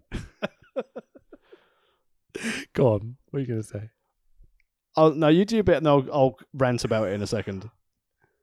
WrestleMania 10. It's not all good. WWF World Heavyweight Title Match featuring our special guest referee, Mr. Perfect. It is Yokozuna, our current champion, with James E. Cornette and Mr. Fuji doubling up on the managers, versus Made in the USA, Lex Luger. Why the fuck was this not ma- this not second, giving Bret Hart an unfair advantage going into the second match? Tags, would you like to tell us about the build for this match? I know you're a fan. This is one of the best six hours on the WWE network I could possibly ever wish on anyone outside of the PC Combine. This is So, good. to give our listeners a little bit of a backstory, sometimes I'll say to you, Can you do a bit of a backstory on this or whatever? I knew I didn't have to for this one. I was like, I know if I just go, Go on, tell us about it, you'd have all the information. So, go on, do your thing. Dear listener, let me take you back to the 4th of July of 1993 to the Oh, Yokozuna Body Slam Challenge on the USS Intrepid. Oh, friends. This was a time where Yo- nobody could slam Yokozuna, and they invited sports stars and wrestlers from around the world to try and slam the definitely not Japanese Samoan Yokozuna. He had salt. He must be Japanese. Throughout the day, people tried and failed to slam Yokozuna, including so close Macho Man Randy Savage to slamming Yoko. And then no one could slam him. But what's that in the distance? We've finished the challenge. There seems to be a helicopter flying down. Who could possibly be on that helicopter? Walking out that in distance. walking out in red, white, and blue. It looks like it looks like it's got everything. Some would say it's the total package. Oh fuck no, it's not. It's Lex Luger. and then Lex Lu- America. and then Lex Luger comes along to slam Big Yokozuna on the USS Intrepid, one of the rumored venues for SummerSlam this year, but it's not happening because who? Why would you not have SummerSlam on a fucking boat? But this this this began, would you believe it? After slamming Yoko on the USS Intrepid, this began Luger's push. So much that this push, it took almost a year for him to get into the fucking main event. it started strong where um, Luger was going to challenge Yoko at SummerSlam 1993. So, if you recall, when we might have mentioned this about Luger before, this is when Luger won the match by countout, didn't win the title, but they still lifted him up on the shoulders and did all the pyro and balloon drops and everything. Um, this had also led, leading up to SummerSlam in '93, the Lex Express. Oh yeah. Do you remember some of these vignettes of Lex Luger? Absolutely. Yeah.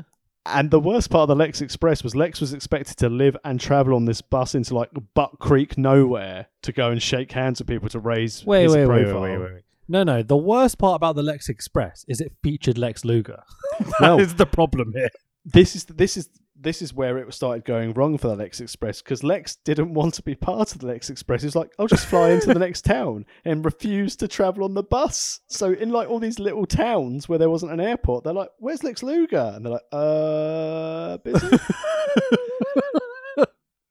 it's so fucked up. Like, so Vince comes to Lex and goes, "We're gonna make you the next Hulk Hogan." Okay, you can literally hear like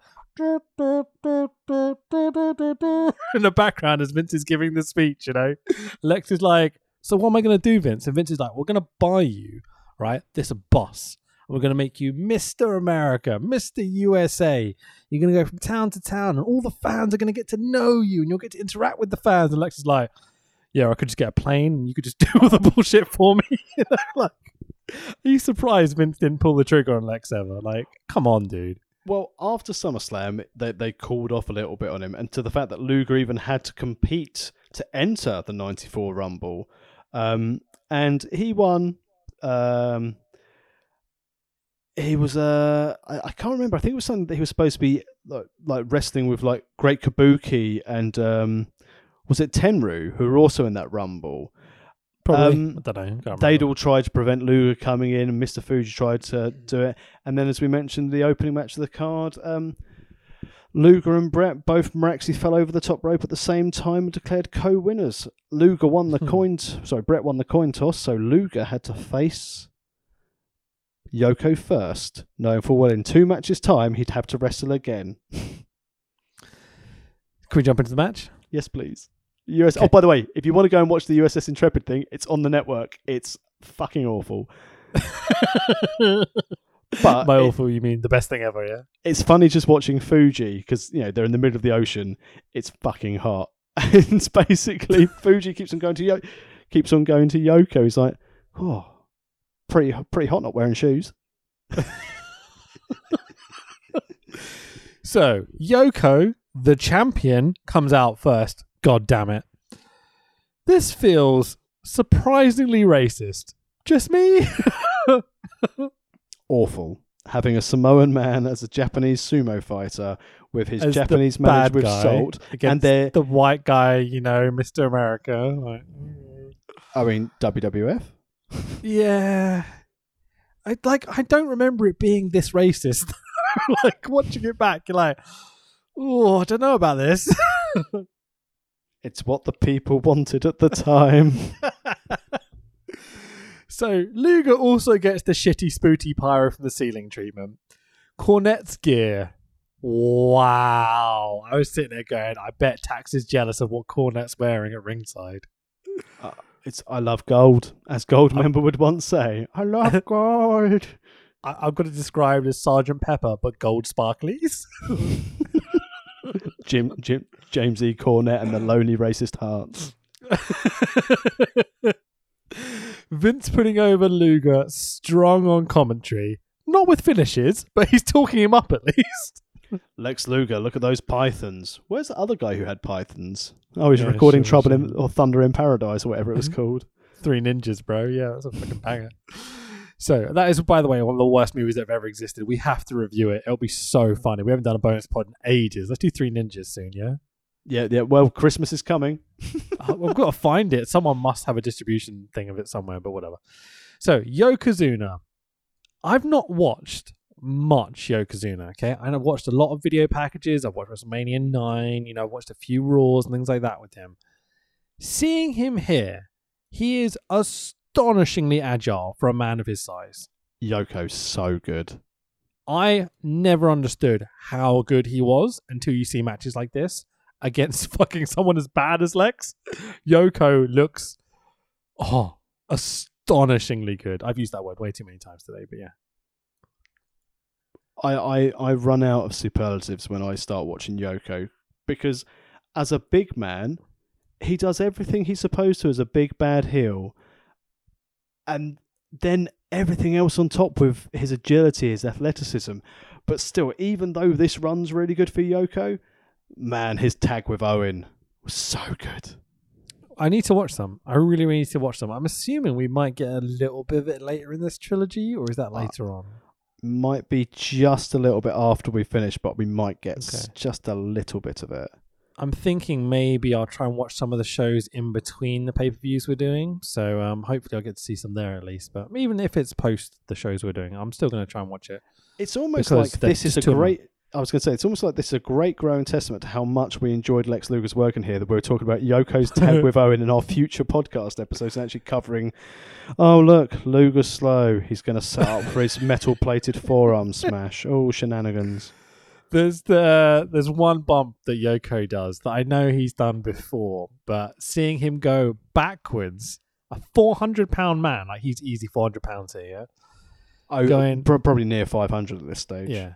Going backwards out the ring between the middle and bottom ropes to the floor. I, I wouldn't want to do that now. Ouch.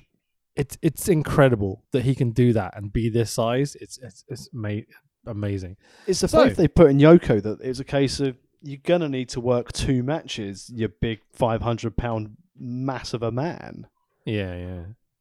Yeah, astonishing. Just wish he'd stayed in shape a little bit better and survived a bit longer. Well, Because you think about all the stuff he could have done, you know? there were all the stories that he wanted. He set his goal to become like the heaviest man or something like that. And then Oh, he started piling smart. on, piling on the weight. And obviously, when you're that size, y- your health's going to suffer instantly. There, were, there are stories that people have described Yoko as like he got so big, and, and, and Fuji would look after him genuinely, like in the real world, look mm-hmm. after Yoko as he goes around. And there was a, a horrible story when Yoko was really gaining weight where some of the boys in the locker room made fun of him because he sat on like sat on a toilet and it just collapsed under his weight while he was shitting. And then Fuji had to help clean him up because he couldn't reach around to to sort itself out. And I and it's one of those things where you think if that ever happened to me in my life and something that embarrassing had happened to me and that you you felt your own self feel like heartbroken that happened that surely should have been the sign to be like maybe this isn't the best way for me to go about making a career Talking about crushing shit. nice they do strikes and rest holds. a lot of rest holds do you notice the long pause I left there? Because that's it. Um, until Yokozuna obviously has had enough, and he's like, "Lay down, Lex. Here's a Vulcan death grip. Vulcan death grip." Hour later, while Perfect stands staring at these two in absolute disgust at the lack of action, Yokozuna has a busted up lip.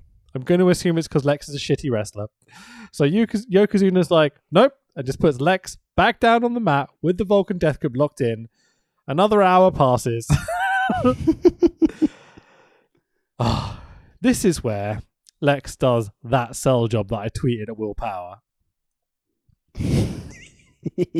I'm just, I'm just saying, if he falls out the ring and bumps to the floor, stands up, walks across the aisle, across the aisleway to bump on a different bit of the ring rails, or whatever, and then the look on Fuji's face is like, "Fuck that guy." she just walks past him casually. In Luger's defense you know we've seen people slip downstairs at Triple Mania maybe it was just a bit soggy on the on the surrounding mats at ringside maybe he's just slipped over let's move on So the last 43 minutes and 57 seconds of this show are taken up by another couple of Vulcan death grips. Lex is overselling every strike and bullshit thing that happens, but is barely selling this Vulcan death grip. It's literally like 90% of the match. Yoko's got him on the floor. I was like, nah, man, you ain't doing shit to me anymore. Uh, Lex is the absolute shit. Um, Lex hulks up and the fans give zero fucks. Lex, the face, slams Yoko's face into an exposed, exposed turnbuckle. Ref? Ref? Can he can he Can do that? Can he do that, Curt Hennig? Lex goes for the scoop slam and almost drops Yoko right on his fucking head because he's a useless piece of shit. Cornette and Fuji both bump for Lex because you have to get some heat somewhere, you know. I feel like this was called on the fly. They were just like, fuck, no, no one gives a shit. I've got to do something. Jump in. Lex has Yoko pinned, but Perfect has to check on Cornette, so Perfect won't count the fall. Lex turns Perfect around to count the fall, like, come on, dude, what are you doing? But Perfect then has to go check on Fuji. Logic? These are What- injured people. He's the referee. What a fantastic! I mean, does he have his referee's license? I never checked. Mr. Perfect decides to disqualify someone because it does is not clear at all at the end of the match. Think chimes in, and still WF Heavyweight Champion Yokozuna. Thank fuck for that. So we have to jump backstage to get like the finale of this match, if you will. Pettengill, wait, is backstage with Perfect. Perfect explains that Luger can't touch the official. Nice to have a finish explained. you know, logic. Almost like a joke you have to explain. Always the best way to do it. Ninety-nine percent of all my jokes. I mean, what a pile of shit. it's not This good. was your one half of your double header main event title match. It's almost like they thought that putting this after Owen and Bret would have killed the momentum of the show. yeah. I mean, Yoko's good. Fuji's good. Yeah. Even Cornette's good in this. Yeah. I enjoyed Vince on commentary. I enjoyed Hennig as the ref. There's the bit where like he puts in the second Vulcan death grip and Hennig is literally just standing there going, You could, you know, do some wrestling. Uh, The fact Curt Hennig, I know, I think Hennig was injured a bit at this time, wasn't he? Which is why he wouldn't have been on the card because they had their little little run in at Caesars, didn't they? Oh no, that was was that no, that was Hennig and Luger, wasn't it? Back at Caesar's Palace when they were fighting backstage. God, I'm trying to remember. because there was a match where because that was when it was narcissist Lex Luger, and him and Hennig were fighting backstage in the parking lot, I think, and that was when Luger started turning face. Sorry. You said fighting in the parking lot at WrestleMania 9. I'm like, that was the show tax. Anyway, Oh, so dear classic. WrestleMania 7 moment. Jake and Rick Martel do a blindfold match. Nothing else happened on that show, definitely not. So Fink introduces Harvey Wippleman. Wippleman calls Fink a monkey faced New Yorker, and I'm like, oh, careful. and he is mean to our boy Fink. So Fink shoves Wippleman to the ground. Yay! Which brings out Adam Bomb. Boo! Bomb goes after Fink. What a piece of shit. But Earthquake is here for the save, cueing our next ECW style introduced match of Adam Bomb with Harvey Wippleman versus Earthquake. Once again, eh, reiterating, Money Inc.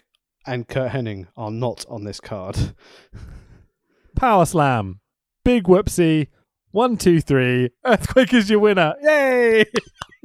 You know what this is? Because they're like, oh shit, we've got nine WrestleMania moments and only eight matches. Quick, get another match in there just so we can put another Mania moment in there. So uh, we'll get to it in a second, but this is not the only thing that I think was rushed or cut in the case of a different match. Well, we know what was definitely cut later. We'll get to that after the, the Mm. great classic. But I mean, I like the. f- I I would always love John Tenta because he's also a man in his twenties who started losing his hair.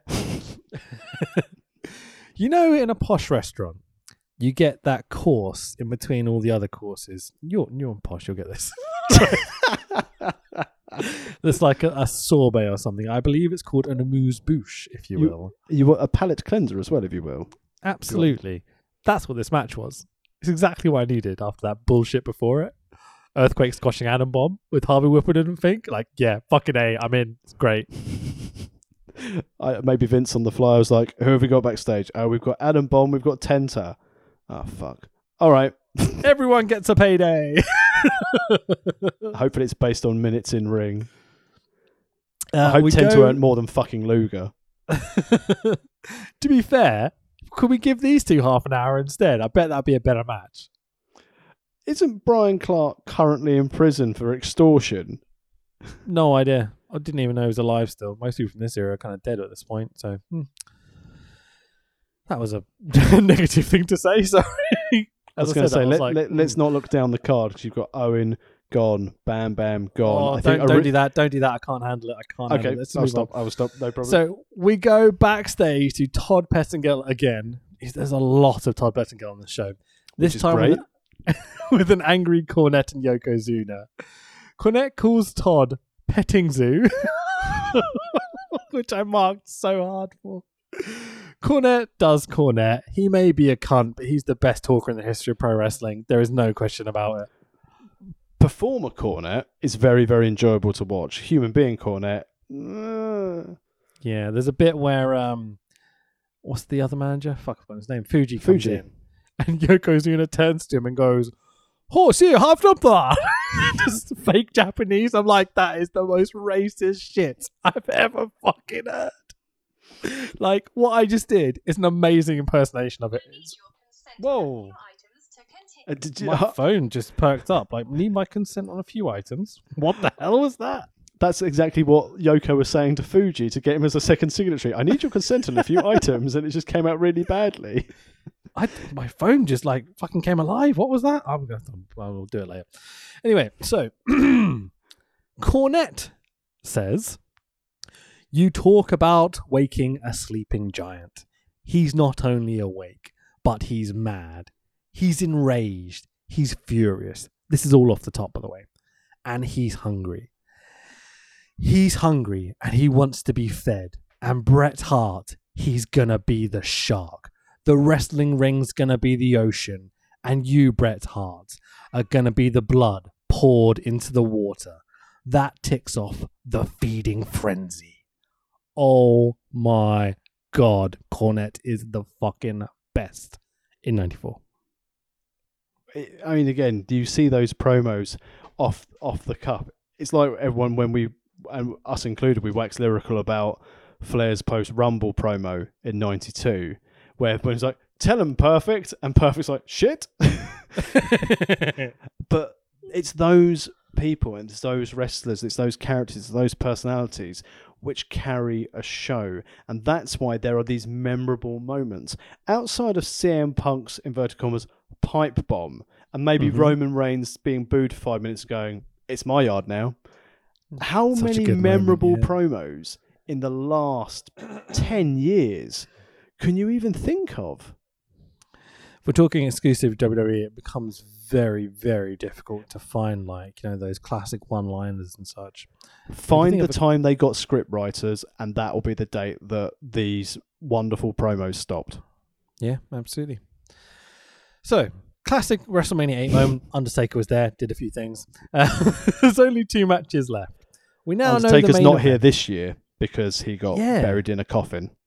That's mm. So. We, what is that? Why Was Back injury, time off. Yeah, that's what I thought. Okay, so we now know there is only one main event left. It's going to be Yoko versus Bret. But this pay per view is widely known for two matches: the opener with Bret and Owen, and this. The ladder A match ladder idea match. stolen from Bret Hart. it was stolen from Bret Hart. The first ladder match broadcast by WWF. Notice how I phrased that? Because it wasn't the first ladder match. For the Intercontinental Championship, our current champion, Razor Ramon, versus HBK, Shawn Michaels with Diesel. I mean, it's one of these things that I'm just like, I'm just going to sit back and watch this because fucking hell is it good. Incredible, stands up in today's time, even going through like the shitty storyline that there are two IC belts. Um, this was where HBK had been stripped of his IC title because he hadn't defended it enough, and um, and basically the rumors in the in the dirt sheets and on the line on the line on the line. How old am I? Oh, just get it on the line. Uh, was that it was this storyline was done because HBK was refusing to drop the belt. Yeah. Razor won it It's- in a battle royal, um, and defeating Rick Martel, who was the other finalist in the angle. Um, HBK refused to acknowledge the change, and then they had to decide who the true IC champion was because they did like two bo- two belts on the TV show, and they hung it up.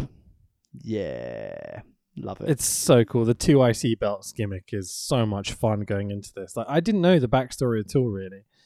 So they do a quite good job of explaining it here and there, you know. And uh, cheers for that. But um, yeah, the announcer tells us that there are no rules, and I'm like, and then goes on to explain the rules. I'm like, uh, I don't know about this. Um, the match itself, it's just bloody brilliant. I can't think of how to describe it. I haven't written down the spots or anything. It's just insane. Like it's just a match you have to go and see. I think. the best thing about this match is it led to the 10 man or 12 man tag being cancelled to be following this. there have been stories that uh, the the producers were selling to the referee in his earpiece, telling to Razor and Shawn to go home, and they both went, "Nah, fuck that," and just went to business for themselves because this this is from a gimmick match. I, I genuinely I believe this is the greatest gimmick match of all time. Yeah, absolutely. It has to be. I, I just, as you said, this this wasn't one to sit back and take notes. If you're a fan of professional wrestling and you're listening to this podcast, you would either already watched this match and know the intricacies of it and seen it on se- several occasions. And if you were not a fan, and again, thank you. I, you know, I know we always sort of make jokes about, so, oh, you must have watched this if you're a wrestling fan. If you are someone who got into this into professional wrestling in times that say um, the attitude end of the attitude era. If you got in basically in the reality era, as they called it, or with like Cena and all of that, like ruthless aggression, and you've never seen this match, we do say this sometimes on the podcast, but genuinely, if you want to watch half an hour of fantastic storytelling, great in ring work, and innovation with a ladder that set the foundation for what made the Hardys, Edge and Christian, the Dudleys so popular and mainstream superstars, this is the match that did it. Sure, it's reckless at times, it's dangerous at times. The story is perfection. It's scary and terrifying and shocking, but two best friends beating the shit out of each other knowing they can do it safely. It's it's wrestling perfection. It's it's not my personal like favorite kind of wrestling. This kind of dangerous fall into the ropes, fall back on the broken ladder, this sort of shit. You know what I mean? Like I don't don't dislike it in any way, shape, or form. It's really, really good. But it's if you're gonna do this style of match, I think this is just about as good as it's ever been done. every bit of risk and every bit of violence had its place and it it just evolved and it developed and it got more and more grandiose. When you see things like Money in the Bank matches now, it's just spot fest for spot fest's sake. This was just uh, similar to Brett and Owen. It was all about one-upsmanship of utilizing the ladder in more innovative ways. And as you said, considering '94, this was the first ever ladder match on WWF TV. They set the bar impossibly high. Yeah, absolutely. So the finish comes when Shawn is climbing the ladder. He talks way too much. Razor tips the ladder, so Shawn crotches on the top rope. Really cool to see this bump for the first time. HBK gets his leg caught in the ropes, and Razor starts to climb the ladder. Shawn gets himself free, but then gets his arms trapped into the ropes. Razor grabs both the Intercontinental belts, falls backwards off the top of the ladder, dragging both belts down with him, taking a huge bump, uh, and winning the match. It is iconic to say the least, bro. It looks so, so cool. It's so iconic. We didn't even have to do the Iconics tag team thing because it didn't I did it a little bit without even thinking about it. I went, oh, iconic. and I was like, oh, I didn't even mean to do that. It, So- it needs no. It it was great. It was as you said. It's two great workers, and this this this is what made HBK. I I honestly believe this is what made the fans suddenly go, ah, and this was the start of the turn. I believe this is after this show this is where Vince McMahon went in and was like, ah, we've got a baby face on our hands. Yeah, sure, sure. Which is a mistake, or looking back on it, but you know, it worked out. It's it's again, it's sloppy and dangerous at times, but that's the whole point. It's meant to be. You know, it's meant to look terrifying to the average fan and stuff. A proper blood feud match just sets the standard for these kind of gimmick ladder matches. You know. But it might have in the in in for timing out a show might have gone a little bit too long. because we cut backstage to a bunch of jobbers and J E double F J A double R E double T it's double J backstage. Uh, something about not having a tag, 10 man tag team match because Shawn's a selfish cunt. you know, it is what it is. Yeah, basically, there was going to be a 10 man tag, which is going to be IRS head shrinkers Rick Martel and J double F J double E double T taking on the 1 2 3 kid Bob Sparky Plug Tatanka and the Smoking Guns. Bang, bang. Uh, Wow, but the match was called that. off. the match was called off because the heels couldn't decide who would be team captain. So they said, fuck it, we're not going to do it. Yep, yep. Good, good story time. Perfect. So Ted DiBiase cuts a promo on Bill Clinton. What a pile of wank this gimmick was. And so uh, we cut to WrestleMania 9, uh, highlight moment that does not feature Hulk Hogan. Just something about, you know, Yoko screwing over Bret. That's how WrestleMania 9 ended, right, Tex? Don't let the truth get in the way of a good story. Exactly. So, uh, I have something that I've just realized at this moment as I'm now reading this. I haven't watched the last match on this show.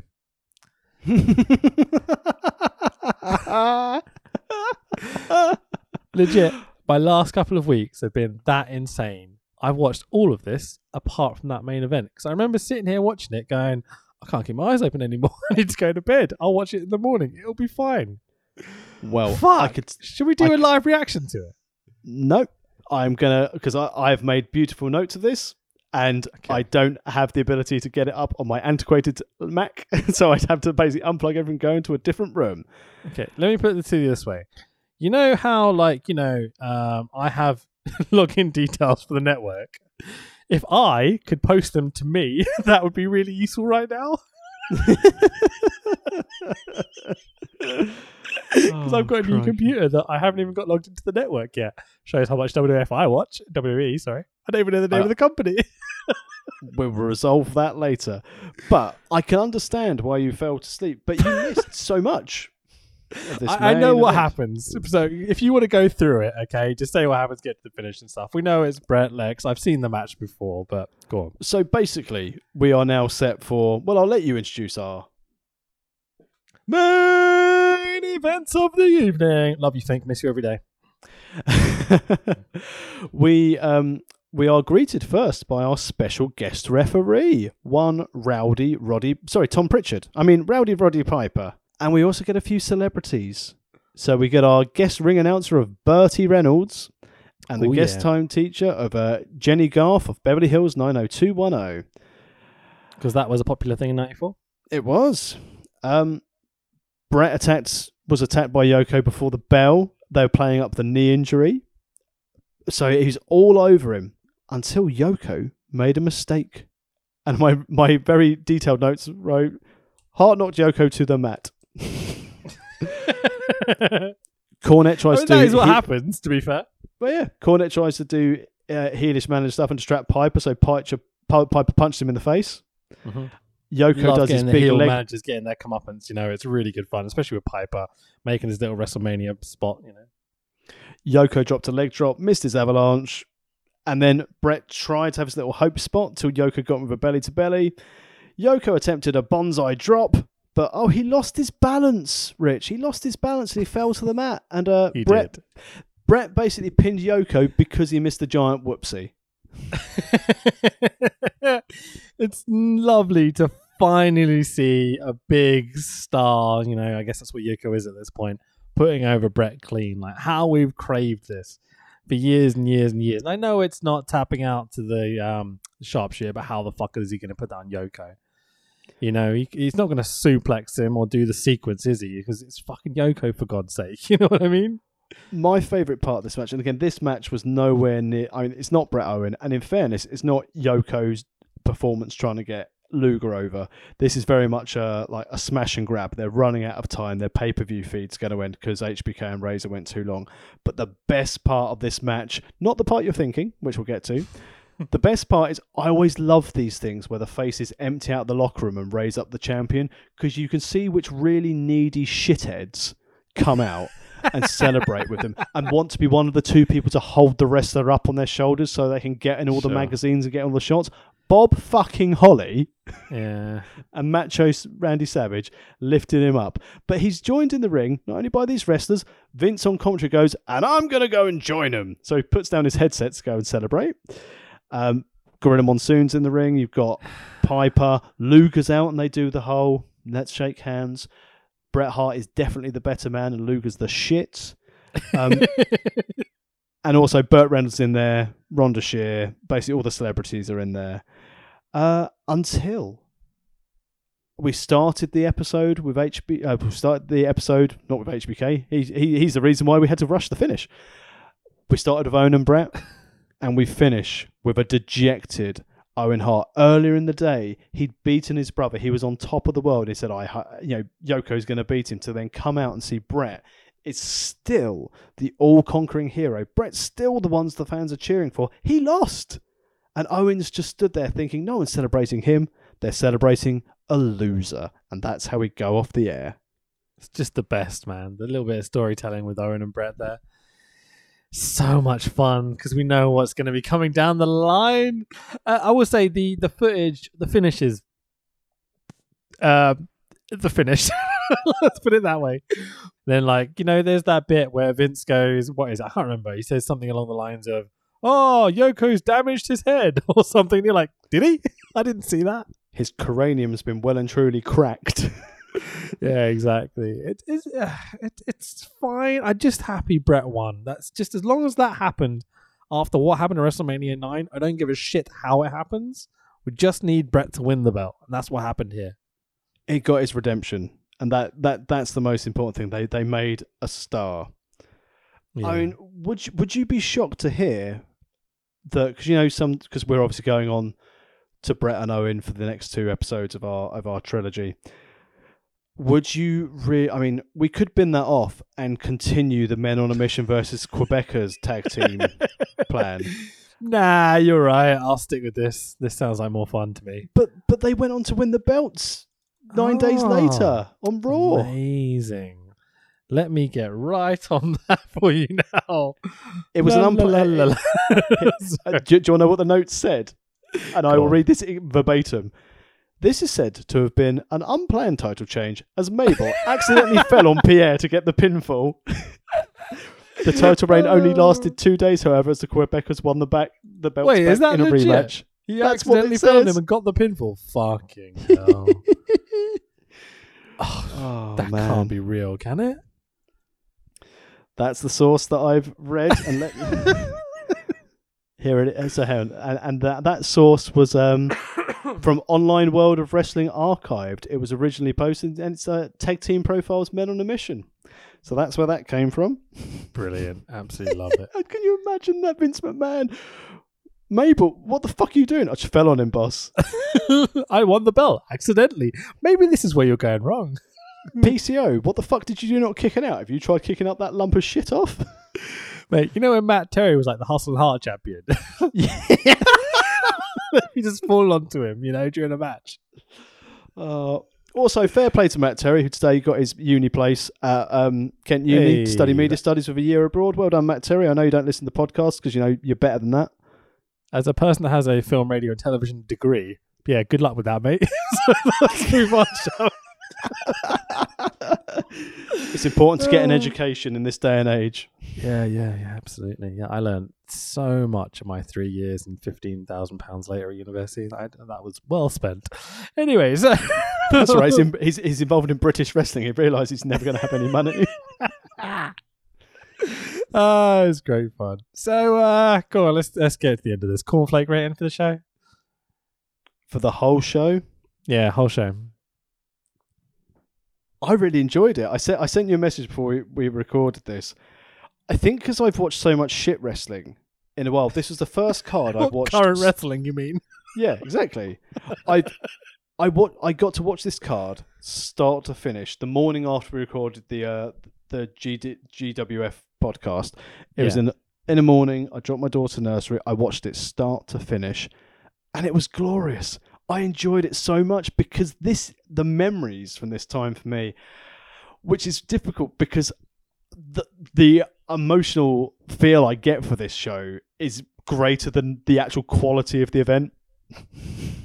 so yeah, I get for it. me, in ring, you had two quality matches, two of the greatest matches ever in a WWE ring.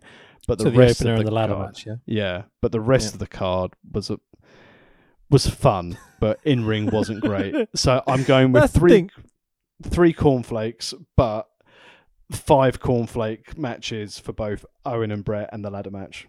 Interesting. Uh, so, if we're talking like you know what I enjoy about professional wrestling, which is things how how we have to come at these really, I'm giving this a four because all the bullshit in between I laughed at so much because it was so bad. Like little Richard lip syncing, at least I thought he was at that point, because that's how it's portrayed. You know, all the Burt Reynolds like terrible, grotesque stuff in between. I was just like cringing, like kind of how The Office makes you kind of laugh, cringe, you know? Uh, uh, the vast majority of the stuff. And then watching Lex Luger and Yokozuna, I was like, fucking hell, I need a skip button for these rest holds. but all the bits of Lex selling in between always makes me piss myself laughing. And it has two outstandingly good matches and a main event that I didn't watch.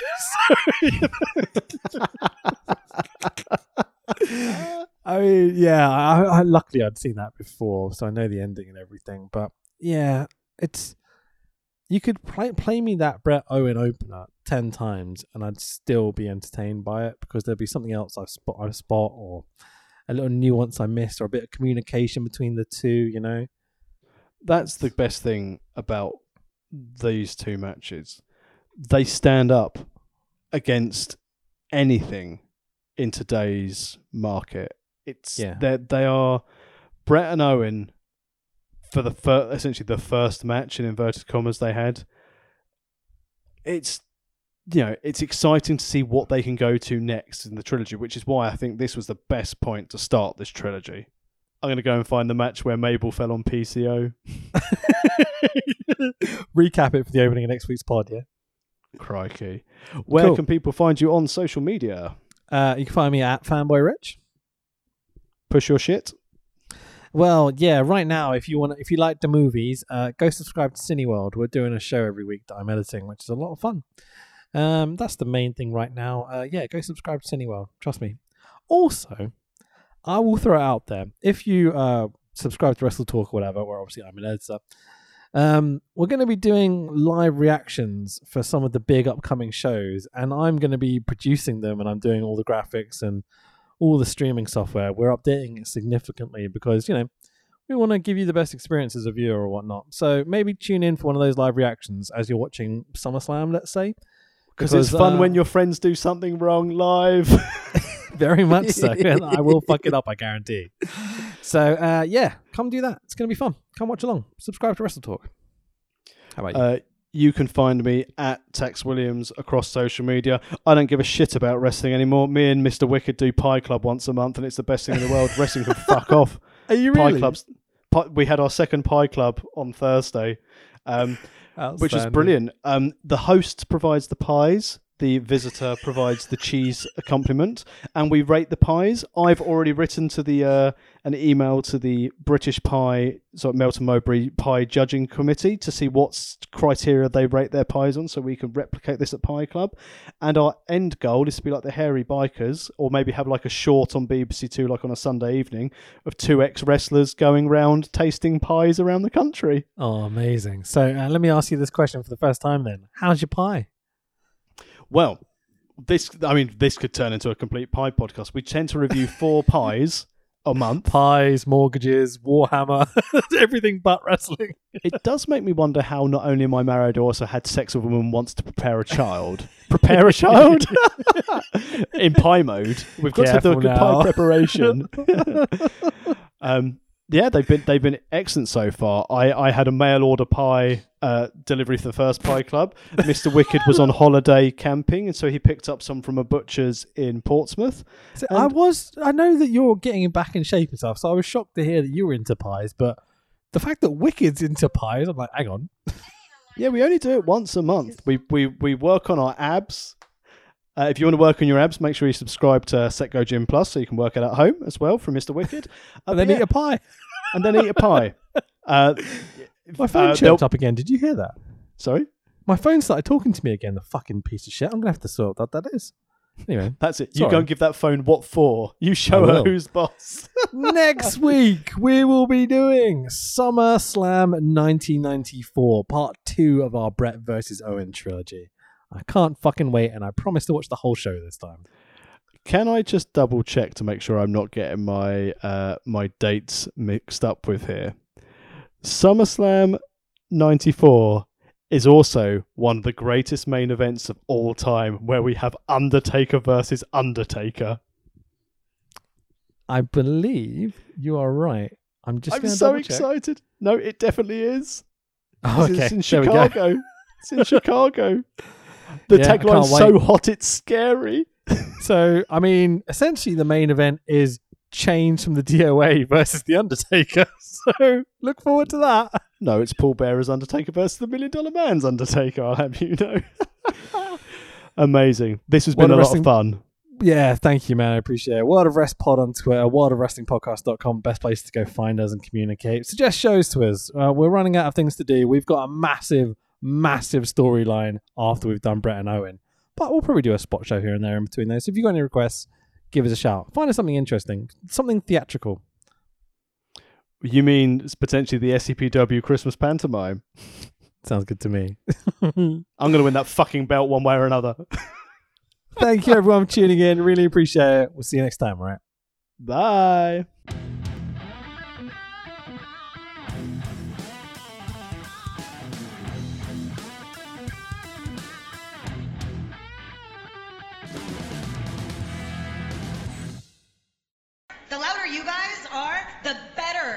Wrestlers will perform for you tonight.